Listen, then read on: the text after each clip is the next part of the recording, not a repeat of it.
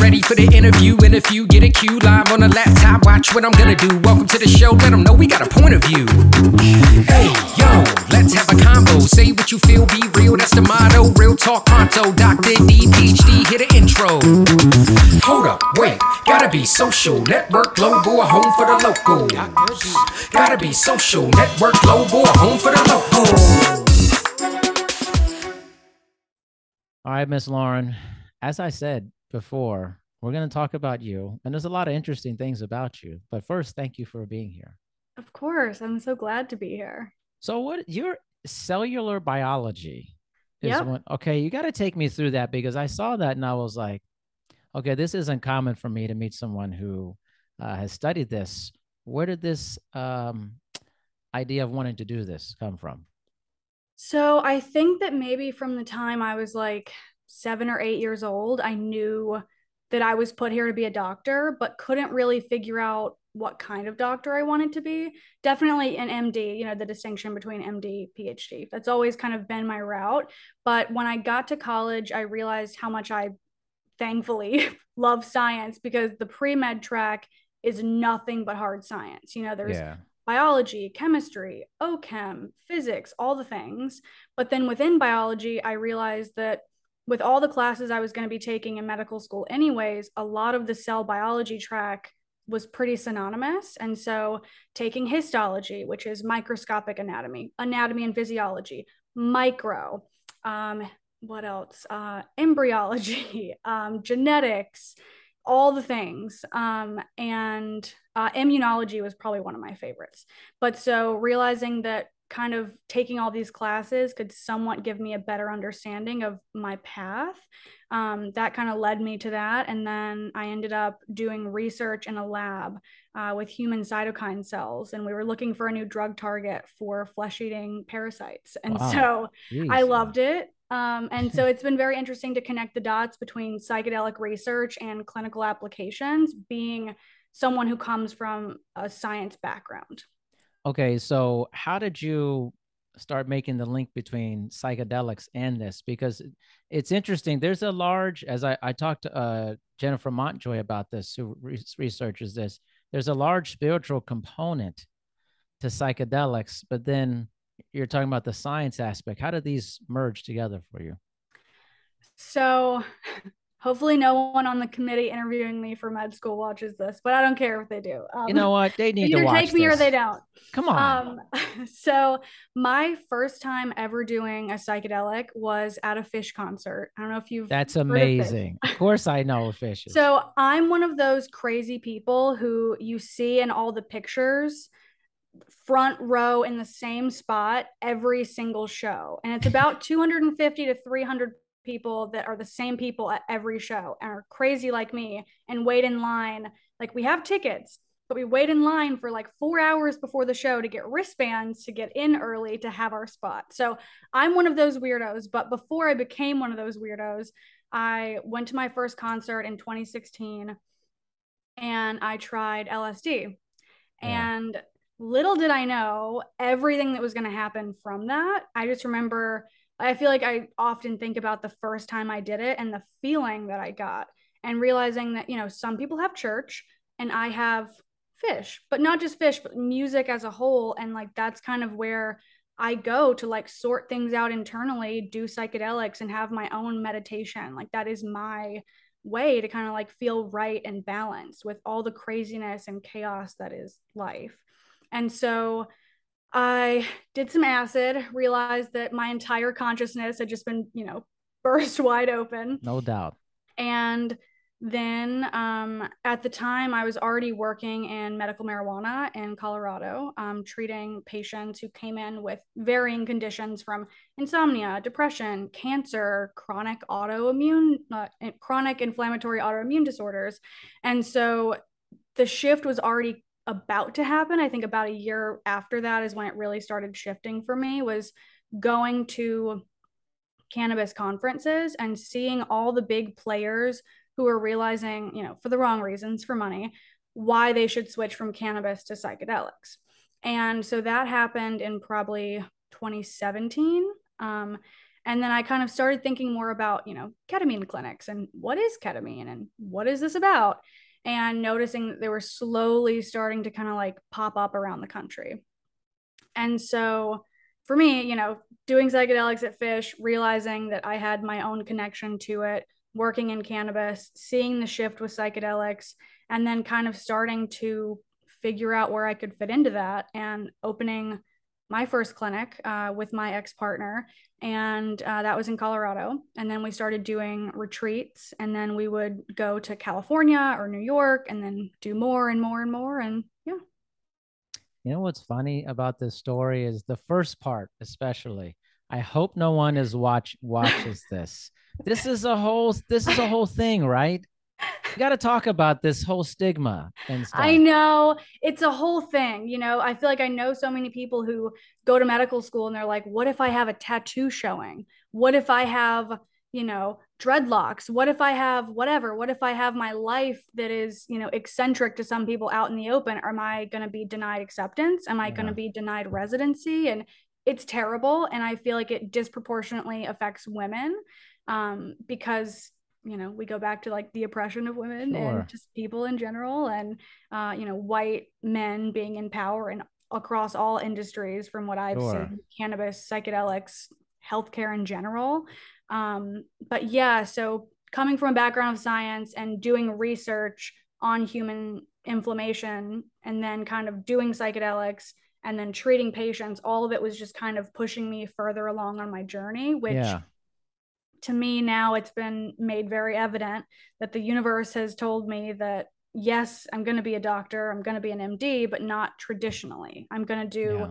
you know integrative preventative health care focusing on women's health and just honestly interweaving all of the important modalities that are near and dear to me which are cannabis psychedelics and just holistic integrative approaches yeah i I'm totally with you. I just, it's so funny. Like we do this to ourselves as people because of this conditioning that this is bad.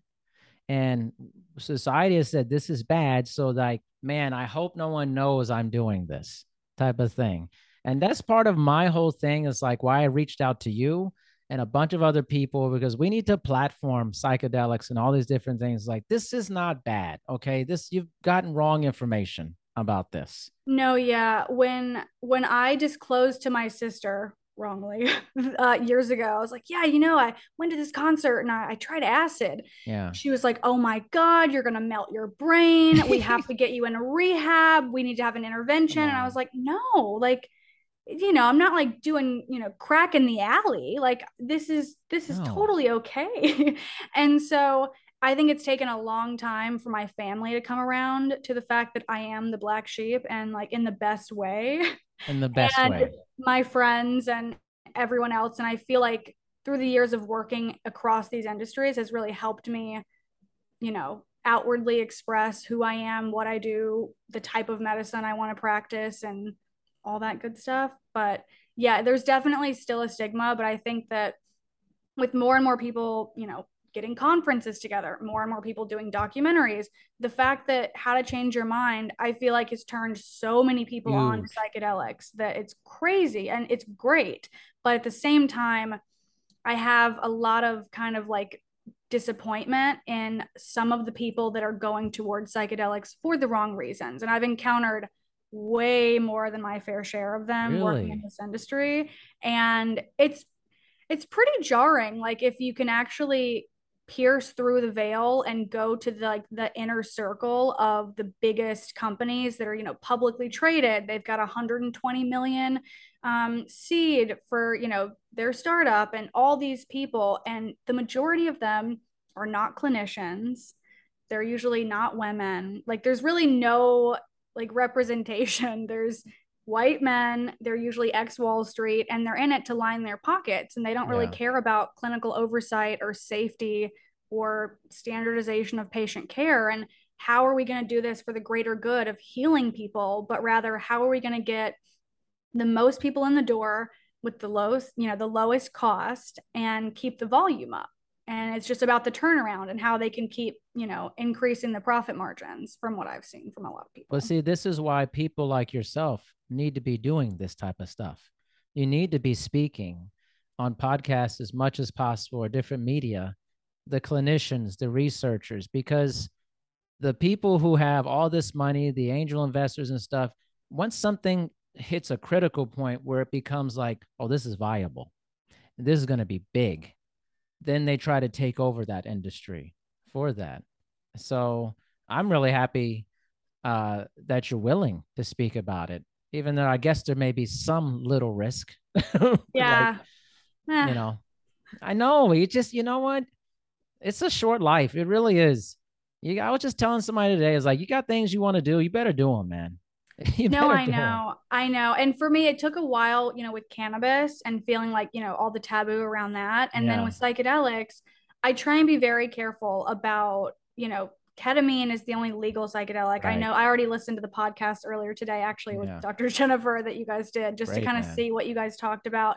Um, and very much, you know, down to the science of it and kind of the Mm-hmm. protocols. And so I feel like for me, knowing that it's legal, like I feel very comfortable like shouting it from the rooftops. Oh, and my only hesitancy is like, you know, delving into all of my experience with the other psychedelics that are not Sure. legal. Yeah. But I don't know, I'm kind of feeling like it is what it is. So whoever's going to hear it's going to hear it. And I'm hoping that maybe my experience can help some other people. Oh, it's definitely going to help some other people. I mean, my psychedelic experiences have had a huge cascading effect with all many people in my lives who have been turned on to it and have realized they've had the wrong information for that. Yeah. There's some courage in it, you know, like you just you getting out there saying it. But I want to ask you a similar thing that I'm thinking about it with Dr. Jennifer Montjoy. She talked about and you listened to about how clinicians are often discouraged from having experiences. You know, actually, I made a note. I made a note Did you? Uh, when listening to that because I was like, oh, I actually want to address that because I want to talk to you about that. So it used to be in Colorado that nurses, doctors, medical professionals across the board were able to obtain a medical marijuana card. And in Colorado, it, it varies state by state because of you know it not being federally legal across the board. So each state has to create their own entity to essentially kind of delve into what are our rules, what are our regulations. Excuse me. And so for Colorado, it's typically, you know, chronic pain, and that can be a plethora of different things. So chronic pain is just an umbrella. And then there's cancer, there's autism, there's PTSD, whether it's combat or non-combat related. Um, and so the one thing about Colorado that I never understand is that mental health is not a qualifying condition besides PTSD. Yeah. So, yeah, depression and anxiety would be the number one thing that people would come and say, This is what I have. Also, insomnia. Number like number three, one, two, and three, every time across the boards, people come in and they say, This is what I've got, go- you know, dealing with. I'm like, I understand and it can help you for sure, but legally, I can't put down on the state's website that you're coming in for depression, anxiety, or insomnia. And then in other states, it's covered. And so medical professionals were able to get that. And up until about, I want to say 2017 or 2018, the state were just kind of like, no more. And so what I, it's just, I don't understand it. And I think it's just the continuation of doctors and healthcare workers are not supposed to have anything wrong with us. We're supposed to be the ones that like have it together. We like compartmentalize everything from all of the patients we see, and we're just a container and a vessel to hold all of it. We should just be fine. But that's just not the case. Like No. mental health and the stigma with that is very similar with cannabis and psychedelics, and all of it for me is intertwined. Like I always try and recommend cannabis, whether it's low dose THC or CBD, to see if it'll help someone and ask about their psychedelic experience and ask about their interpersonal relationships and where their mental status is at the moment, because all of it is interrelated.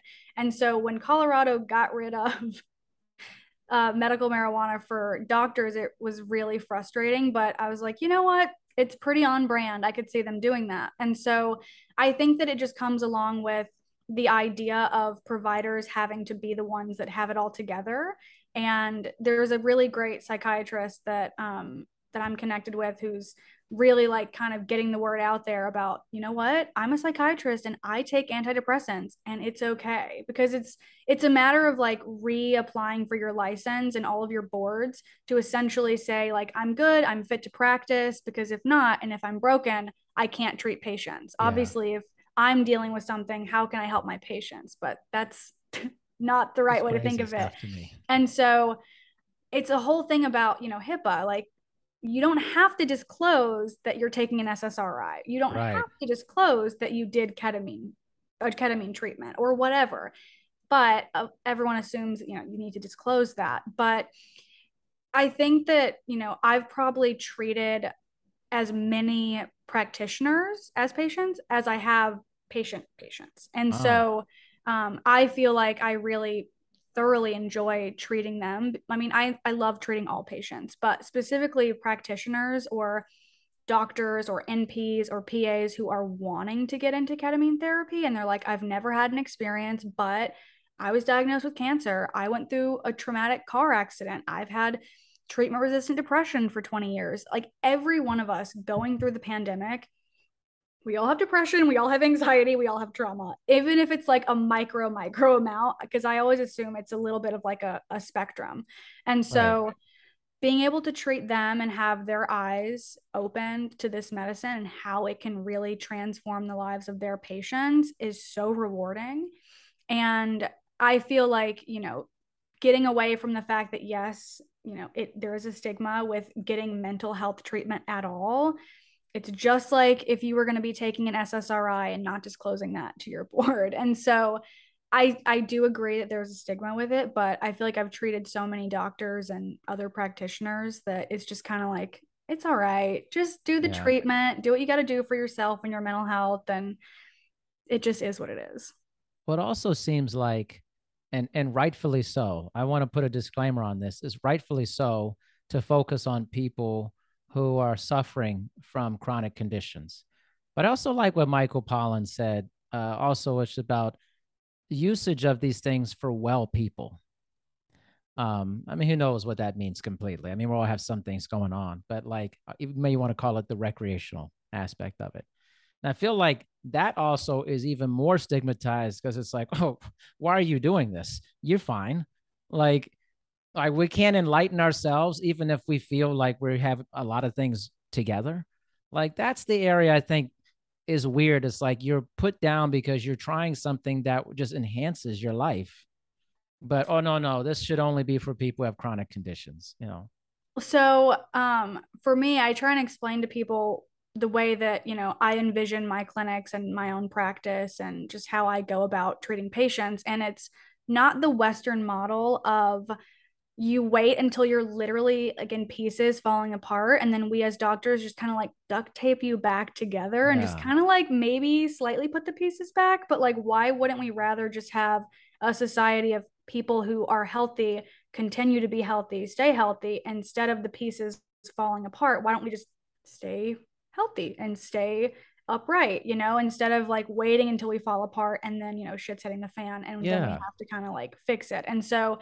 I think that goes along with the same line of this is the Western model of healthcare is that you don't do anything until you're absolutely, you know, until you've got stage four cancer. Right. You don't do any preventative. It's like yeah. you're on the operating table is whenever you start looking at changing your behaviors or your patterns or your lifestyle or your health. And so I definitely think that that needs to shift. But one of the big obstacles, and I don't know if you and Jennifer talked about this or someone else, is that for someone to be approved for ketamine therapy, you have to do a medical eval, a medical intake, which essentially makes sure that you know you don't have um, cardiovascular disease, you don't have high blood pressure that's untreated, or a thyroid disorder, which would then affect your blood pressure because this medicine will increase your heart rate, increase your blood pressure. Right. The last thing we need is someone to stroke out when they're doing a treatment.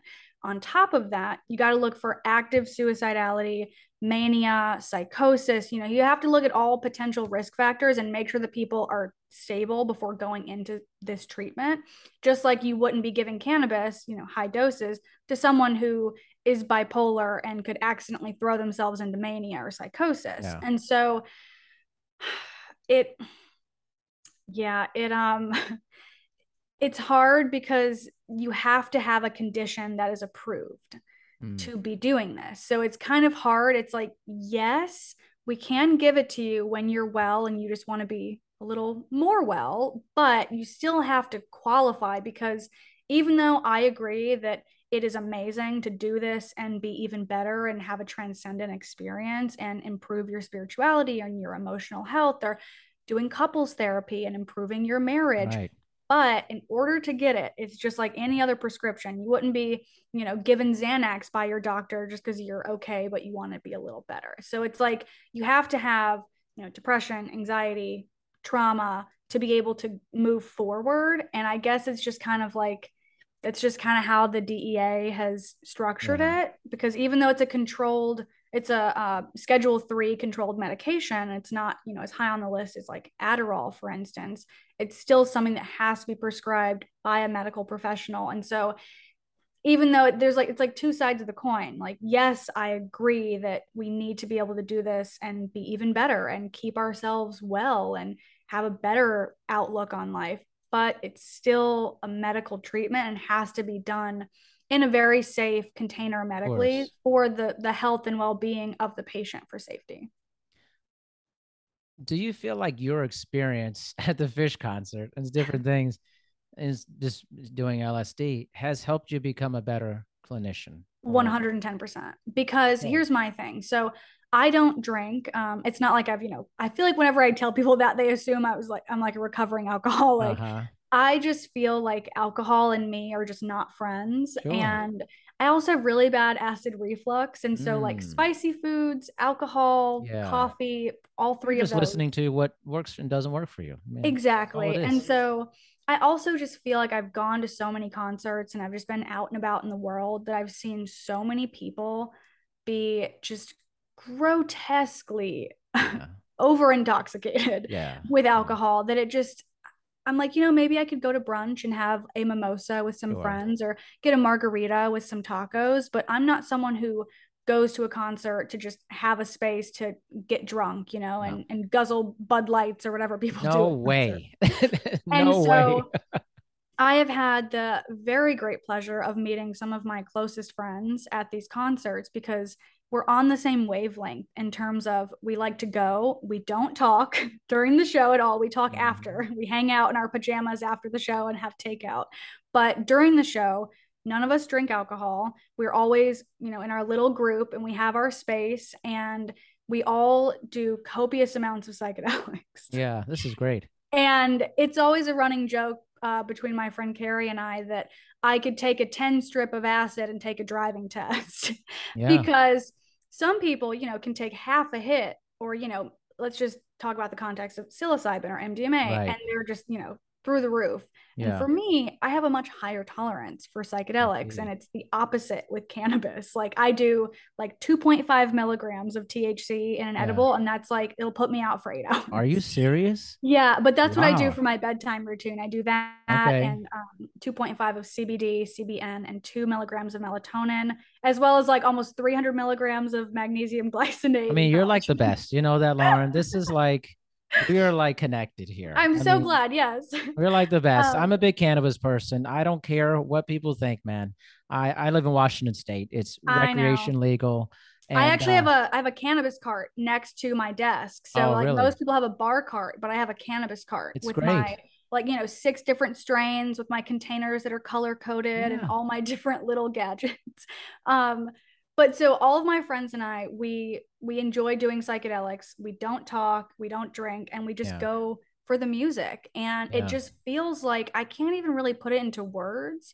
But that's why I kind of liken it to going to church for some people mm-hmm. because the amount of it's just like the energy that the crowd has that like we're giving to the band the band is bouncing back at us and it's just like reverberating and everyone just kind of feels like on the same wavelength and yeah. it's just this massive sense of community. And it just feels like this very safe container except for the people who stumble in shirtless and drunk. We don't sure, like them. sure yeah. um but going there for me everyone always thinks i'm crazy when i say this. Everyone's like oh i've never done this. Whenever i do psychedelics and i go to these concerts i am kind of just like in my head thinking about planning out the next six months of my life or looking at the last few months of like, this is what I've been doing. Yeah. These are my goals. This is like my internal like filing cabinet of how are you know how are my friends like do i need to check on them how's my family like do i have something to do do i have a meeting and like just trying to like Wow. organize my life and it just feels very like i just feel very balanced when i leave Yeah. and i know that most people don't do that but for me even No. though that's technically i know i know um very type a um and so i think that's another reason why it takes such a high dose to really like you know send me off the cliff because i'm Yeah. just there's so much control um Yeah. and so for me, I just feel, you know, very balanced when I leave these experiences. And I feel like even though it's technically a recreational setting, of course. it doesn't have to be. It can be, you know, your own spiritual medical setting internal. And that's the same that I tell my cannabis patients is that yes, this is a recreational dispensary. This is a medical dispensary Yes. it's up to you on how you want to use this and have cannabis be your plant, your medicine, and use it therapeutically. Even though it says recreational, it's let me give you a little secret it's the same shit. okay. Like if you're growing for rec and you're growing for med, it's going to be the same products, but I mean, pretty much, you know, when it comes to flower. And so, definitely the edibles are generally going to have much higher THC content No doubt. it's usually the same companies that are making it. It's all the same stuff. And so yeah. it's just all about, I think, how you internally go about the experience and that it can be recreational and you can, you know, take it and go party and go to a club. Yeah. Or you can also do that and it still be, you know, very spiritual for you. But I think it's just kind of up to the individual.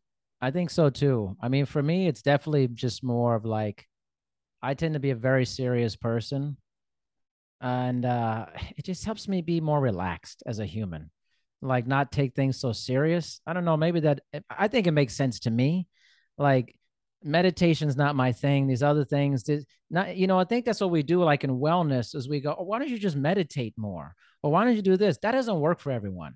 There's different ways to get to a similar place. And for me, every Friday is a very sacred time. I, I love edibles. I'm a big edible guy. It's very psychedelic to me a little bit. It has a little bit of, it has some of those qualities. And I like being in there three, four hours. And honestly, I'm gonna be honest. I love the munchies. I love that aspect too, man. I enjoy eating my favorite snacks and stuff. I'm telling you, no, it's it's amazing. It's honestly the best feeling ever. It's like after Amazing. a long day, you come home and you're like, you know what? I want to have a bubble bath. I want to smoke a fat joint or take this edible. I'm gonna like put on my favorite movie. I'm just gonna have like my dimmed lighting, which is good Yes. your circadian rhythms. Um, and I'm gonna have some snacks. And like that is something that I crave after like a long day. So I get it. And the same people with this, man. It's like yeah. I'm not, I'm not gonna lie though. When I watch a movie, the movie's going right through me, man. It's like right, I have to rewatch it every time. So I'm like, what happened? You see, you have to v- be very strategic. In my book, I have like a category of like things I can watch when I'm high. okay, And that includes like uh Trailer Park Boys okay, or okay. um let's see Grand Designs, Great British Baking Show, um something kind of funny and lighthearted, nothing that I actually have to pay attention to. Um That's my problem. I try to watch serious stuff. don't like, don't do yeah, that. Don't do that. But Yeah. honestly, that's another thing that people don't think about is that cannabis at certain dosages for everyone whose metabolism, you know, is is unique, is a psychedelic. And yes, I feel like every one of us knows someone who's gone into a dispensary or they've taken an edible and the you know the bud tender who's the expert, which they're not the expert, I have trained No. them. Um, they're not legally able to give you medical advice, and so they're just like, yeah, you know, this 10 milligram is a pretty low dose, like it'll get you blazed, and like that's their medical recommendation. and then someone who is like me, you know, would like you know one milligram or half a milligram to just be chill. yeah, 10 milligrams, I might be vomiting or tripping Wow. balls. Like you never know. And so that's Yeah. for me why I always err on the side of caution of no matter how old the person is or if they smoke already, having an edible, I don't care if you're like, oh no, I can handle it. I don't care. Listen to me, I'm the expert. We're starting Yeah. with half a milligram of THC. Yeah. We're going to journal, we're going to work your way up, and we're going to kind of figure out because the last thing we're going to have happen is you take this and all of a sudden it's accidentally you know 15 times how much you can really handle and we have a situation where you're now like traumatized from Yeah. cannabis and it can't be something that you feel comfortable with as your plant and then you never want to try it again Okay, I have a question for you with this. I'm a big 10 milligram guy. I love doing 10. It's like perfect for me. But I have noticed, depending on the type of edible I get, it can be a huge range in how I feel for that. What's the mechanism behind that? Why it can be so different? So if you grab an edible and it doesn't say anything about sativa or indica or Right, strain right. specific, just like with a cartridge that you smoke, it's literally just they like isolate the molecule of THC Yeah. and then drop that into an edible versus if it's like they take the whole plant and it's very strain specific, you're getting all of the other cannabinoids, you're getting the terpenes, and you have the Yeah. benefit of the entourage effect. So for me, that's why I feel like there's a difference sometimes. But also, I feel like some companies are not always adept at making great edibles that across the board are always going to be 10. I mean, it's just like the whole like sunblock scandal. If you're into skincare, you know, Yeah. they're like rated as being, you know, 50, but then they tested it and it was actually like 15. And it's like, Okay. okay. So that makes a feel lot of sense now. I know, I know, but but then you think about back whenever it was first legalized, like in Colorado, like it's ridiculous, but apparently, you know, you'd walk into the dispensary and there would just be Ziploc baggies because you know Tyler from around the corner made some brownies and cut them up and put them in, and it's like, how do you know that his pouring was very even? And it's not just a thousand milligrams here and five here? So yeah, there's I think that for the most part, there's a lot of companies that it feels very across the board and, and great, but I think it just depends on their extraction method, whole plant versus just, you know, isolating the molecule and just kind of like what you typically go for. Like how for can you me, get that information though? Like when you like I go to this there's like four dispensaries in my town. How how do I get that information to get like the exact one that I want? Like I mean, it's just, you know, doing your due diligence and your research on fact checking the brand and if Yeah. they seem to be, you know, a good reputable source. I mean, for me, I really enjoy the company Wyld. Um, Wyld. I love, love, love. My favorite ever is Kanha. I don't know if they sell them with Kanha's you know, where good. you guys live. Yeah. They're um it tastes like cotton candy. It's these Yeah. little blue ones and it's their one to one to one. So it's the whole thing is only five milligrams. Yeah. So I cut it in half um, and I want to just eat the whole bag because it's so good. Oh But my it's gosh. just five milligrams of THC, CBD, CBN, and some melatonin, and those have always just they've never failed me. Yeah, Kiva's good too. I'm really into Kiva. It's a very it feels very high end. Uh, but it's very smooth. I like the body high. I'm very much into a body high. But see, here's the thing: it's like I can ask somebody at the dispensary. I mean, who knows what they know? I mean, Just, just, don't like- don't ask them. Just ask me from now on. I'm Just gonna ask- call you know- me and say I'm going to the dispensary. Tell me what to get. Actually, I'm going to the dispensary tomorrow because I'm out of edibles. That's okay. Well, where do you go? So when I What's go, it's okay. it's it's called Birch Bay Buds. Okay. Okay. And uh, it's a great place. But again, Okay. like I go there, there's so many edibles on this wall. Like, you know, it's, it's like gummies, there's chocolates, the whole thing. And I'm just like, Mhm. I just try a different one each time, a different bag. I'm just like, I don't know. I just got to check check it out. I mean, like, what are you using it for? You- so it's like, do you only take them on Friday nights and your Yeah. goal is to just kind of enjoy the high? Okay. Yes. So it's always kind of different depending on what you're looking for. I mean, if someone's here for, you know, they have crazy pain, they have rheumatoid arthritis, and, you know, they're needing to have a salve on their hands, they're needing high CBD, they're needing, you know, there's different needs, right? And each product can fill a different need.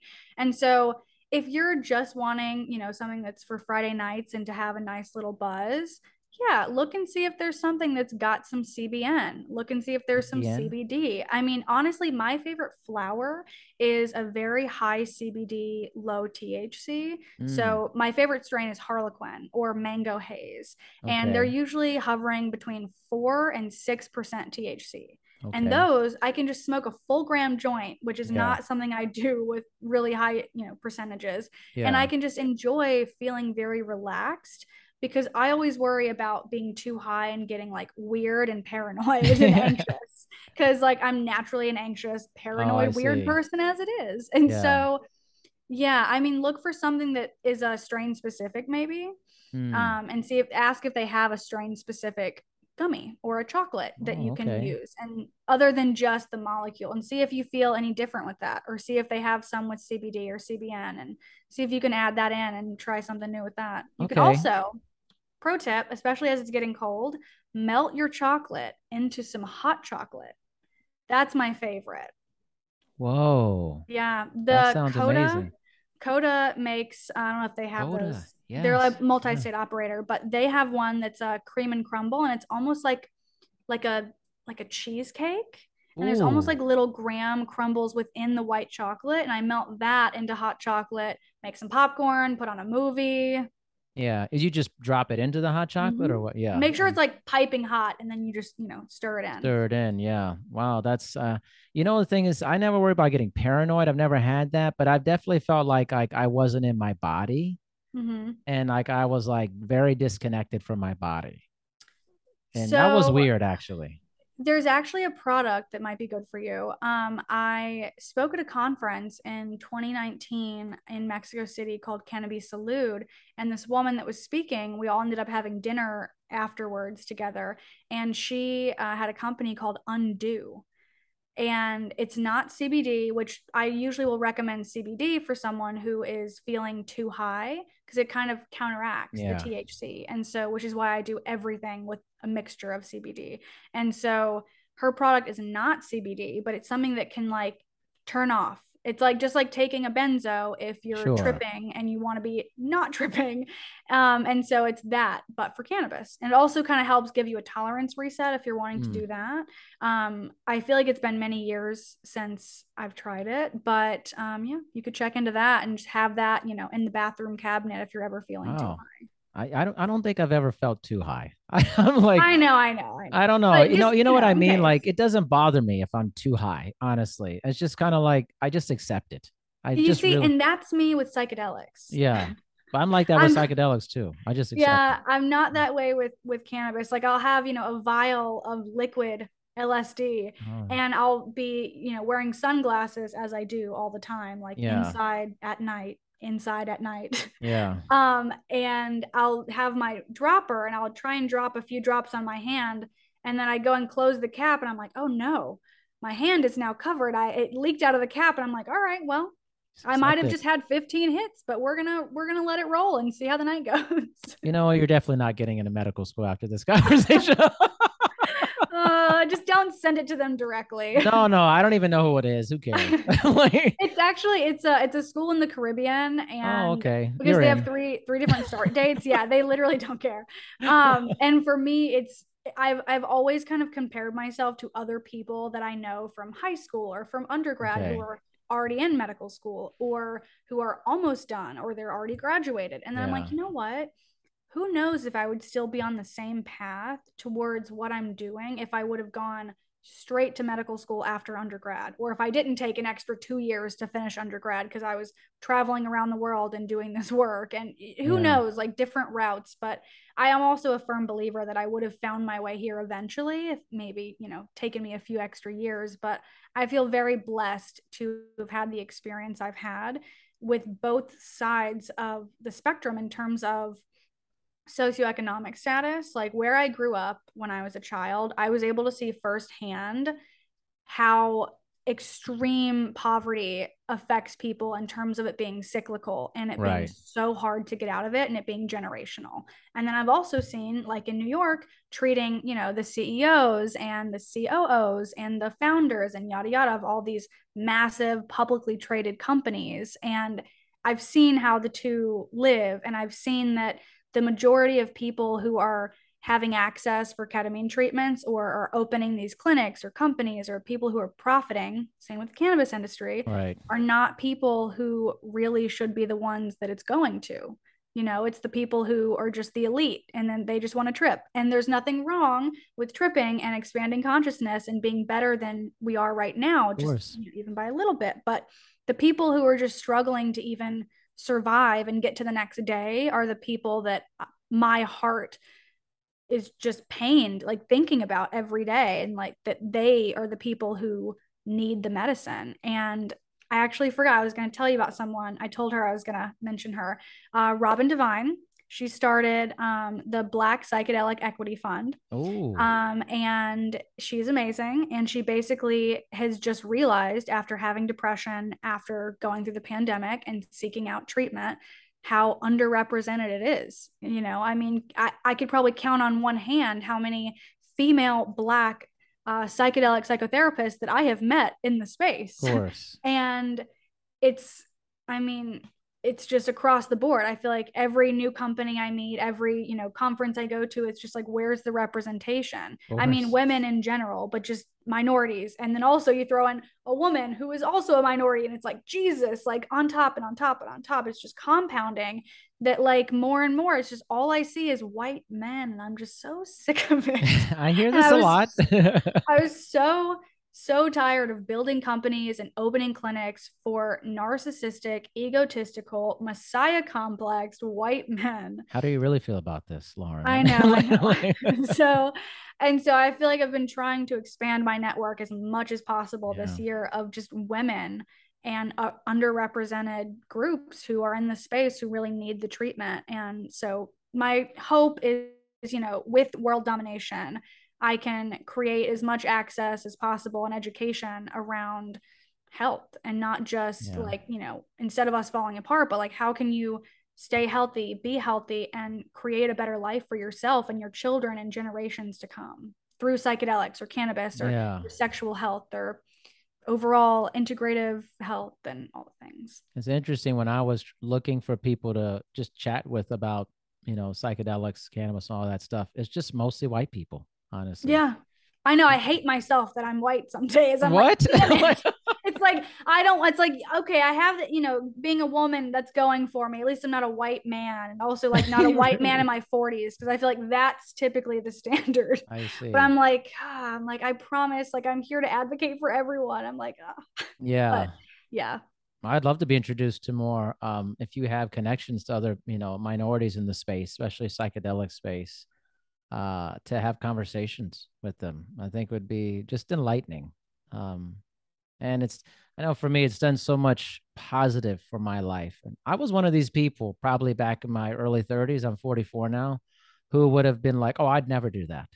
These are bad drugs. Mm-hmm. Like, it's just bad information. Yeah. And it's being socialized into something that you just didn't question and right it's like people will say like i enjoy a nice cocktail for sure i enjoy nice cocktail but like mm-hmm. i i don't want to be like inebriated you know i don't yeah. want to be like it's a weird feeling because it doesn't feel great but you know when i'm high on fridays i feel amazing exactly i do a nine hour trip i feel incredible mm-hmm. like, i feel like i learned something and it's like you know there's better options you know and I like yeah. I want the people to know that. I want them to experience that instead of drinking natty light like 15 natty light. It's so weird to me actually. It is. It's so really strange. weird. It's very strange. Um I when I was driving home today from running an errand, I heard um an advertisement for Drizly, which is like an alcohol delivery yeah, yeah. Uh, mm-hmm. service. Mm-hmm. And it was all about like, you know, get that alcohol before, you know, your parents bring the kid home. Sure. And I'm like, geez okay. Like, yeah, let's be completely lit when they come home and not be able to get them to bed or like give them a bath. But mm-hmm. I don't know. I mean, I think that there's a lot of people that I've tried to show the light to, with psychedelics mm-hmm. and cannabis, and so many people are so resistant. And I've honestly just okay, all right, fine. You don't want to be, you know, in the cool club of like doing things that are better for you and you just want to drink alcohol, do it. But I just don't want it around me. So I feel yeah. like I've just done a great job with surrounding myself of other with other like-minded people who are on the same wavelength of personal growth and yeah. health and wellness and just taking care of themselves and not drinking and it's very nice. Well, what's there like what's the resistance? What's the initial resistance you get when you talk to people just in all this phases of your work you're doing and all this? I think it's mostly fear fear of the unknown because you know like they know how they're going to feel if they take some tequila shots or drink a bottle of wine or whatever. But that's always the thing is that doing a, the very first session with you know a ketamine treatment Mhm. for someone they're always so nervous of what's going to happen. And you know is it going to be scary? Am i going to have a bad trip? Like Yeah. what is it? And so i just feel like as much as i can i try and just be a grounding force to alleviate as much of the anxiety and the unknown as i can of like look this is fine. I'm right next to you the entire time. Yeah. we're going to give you a very low dose to start because so many people, you know, it's either they want to go really high or they're not sure. And I'm like, look, there is a standard here that we can follow. We do also kind of an interview of like, have you used cannabis? Have you used other psychedelics? Okay, you've done acid. If your friends are doing, you know, one hit or half a hit, what are you doing? Are you doing one? Or are you doing 10? Because like that's a great indicator on what your dose is going to be for psychedelics, you know, for for ketamine. And um, people are always like, oh, you know, I can eat 100 milligrams of THC. And I'm like, you know what? There's actually no correlation at all. Being someone who does 2.5 milligrams, but my dosage for ketamine I am is like 140. Hmm. Um, like there's really there's absolutely no correlation Right. with cannabis and ketamine. But for me, the indicator is always LSD. It just kind of fits, you know, with me. but yeah. um, being able to ask that question and people say, well, you know, I've only done it once. I only took half a hit and I was really high for like 12 hours. I'm like, okay, we're going to go very low. Yeah. or or if I tell someone, okay, look, this is your body weight, this is your experience, this is what we're going to do. And then they're like, oh, you know, it still kind of scares me. I'm like, okay, let's go down 10 or 15 milligrams. Fine. And then our next treatment, we can assess and we can go up from there. But just always erring on the side of caution and making Yeah. sure that the patient feels as good as possible because the set and setting, which I know you've talked about with other people, it is so important. And going in with a very positive, relaxed mindset is so crucial. And I'm like, look, if you need to take another 10 minutes and you want to just chat some more, or you want to do some breathing or whatever, we can do that because the important thing here is you and your path and your journey to healing. And the other thing about your conversation uh, with Dr. Jennifer, for me, I feel like looking at the treatment itself as being equally important as the aftercare The and the therapy. Yeah. I, I think that like don't even place the treatment itself as like this very very important thing because it is but not looking at it with like the same lens of the western model of care of like this is a magic pill that you're going to take and everything is going to be fixed right. no it's not let me tell you even after six treatments you're not going to be fixed you're never going to be Yeah. fixed Right. it's just learning how to deal with, cope, manage your symptoms of whatever you're going through and just best approach and tackle the things ahead, you know, that are life. But for me, it's like I always tell people, look, the treatment itself, this is not the the end goal. The treatment is literally opening the door and giving you the space to begin healing, to really solidify whatever you work through in that journey through therapy and to continue integrating it into your life. Like the treatment itself, yes, it's going to be a wonderful, positive, hopefully powerful experience, but it's just the gateway to what's going to come next, which is the work. You know, like doing therapy Yeah. is putting in work as a patient, as a clinician, and this is just giving you the space to do that. Yeah, most definitely. And I think also in that conversation, we talked about like the messengers and the messages. And I think you've talked a little bit about that with the people who are trying to invade the space for that. But I want to ask you the same question too, because it just, I think it's a good question to ask again is like, what responsibility do you feel as a clinician to get out here and talk about this in the public um, Yeah. versus just talking to other academic people about it? Yeah, well, so I feel like um so I I had a partner for many years and we got into this work together and we have since uh, split professionally and personally and way way way for the better for me um, mentally because I really felt very much not like an even and equal partner and I always kind of felt like oh you know I don't have my MD yet. What do I have to give? Like I don't, you know, I shouldn't speak up and and be an expert on these things and advocate and be an activist for these things because I don't have, you know, 15 years of experience. I just have 8 or I don't have my MD yet. I'm not, you know, and then it's like, okay, well then what if you get to med school and it's like, well, I'm in med school, but you know, I'm not through my residency or Yeah. whatever. There's always going to be something else. And realizing that there's so many people out there with so much to give, but also seeing that there are people out there with platforms that honestly shouldn't have one because they mm. give a hmm. lot of misinformation or they're in it for the money. And so for me, I feel very compelled to share my experience and talk to people who just baseline don't understand any of it or they've had yeah. some experience but just need a little help kind of like cipher you know deciphering all of the information that's out there and the details and how it all works and so for me i feel like my upbringing and being able to see both sides of the spectrum of you know poverty and billionaires and healthcare really going in people's favor and healthcare not even being affordable for some and like being able to be in both worlds and see both sides.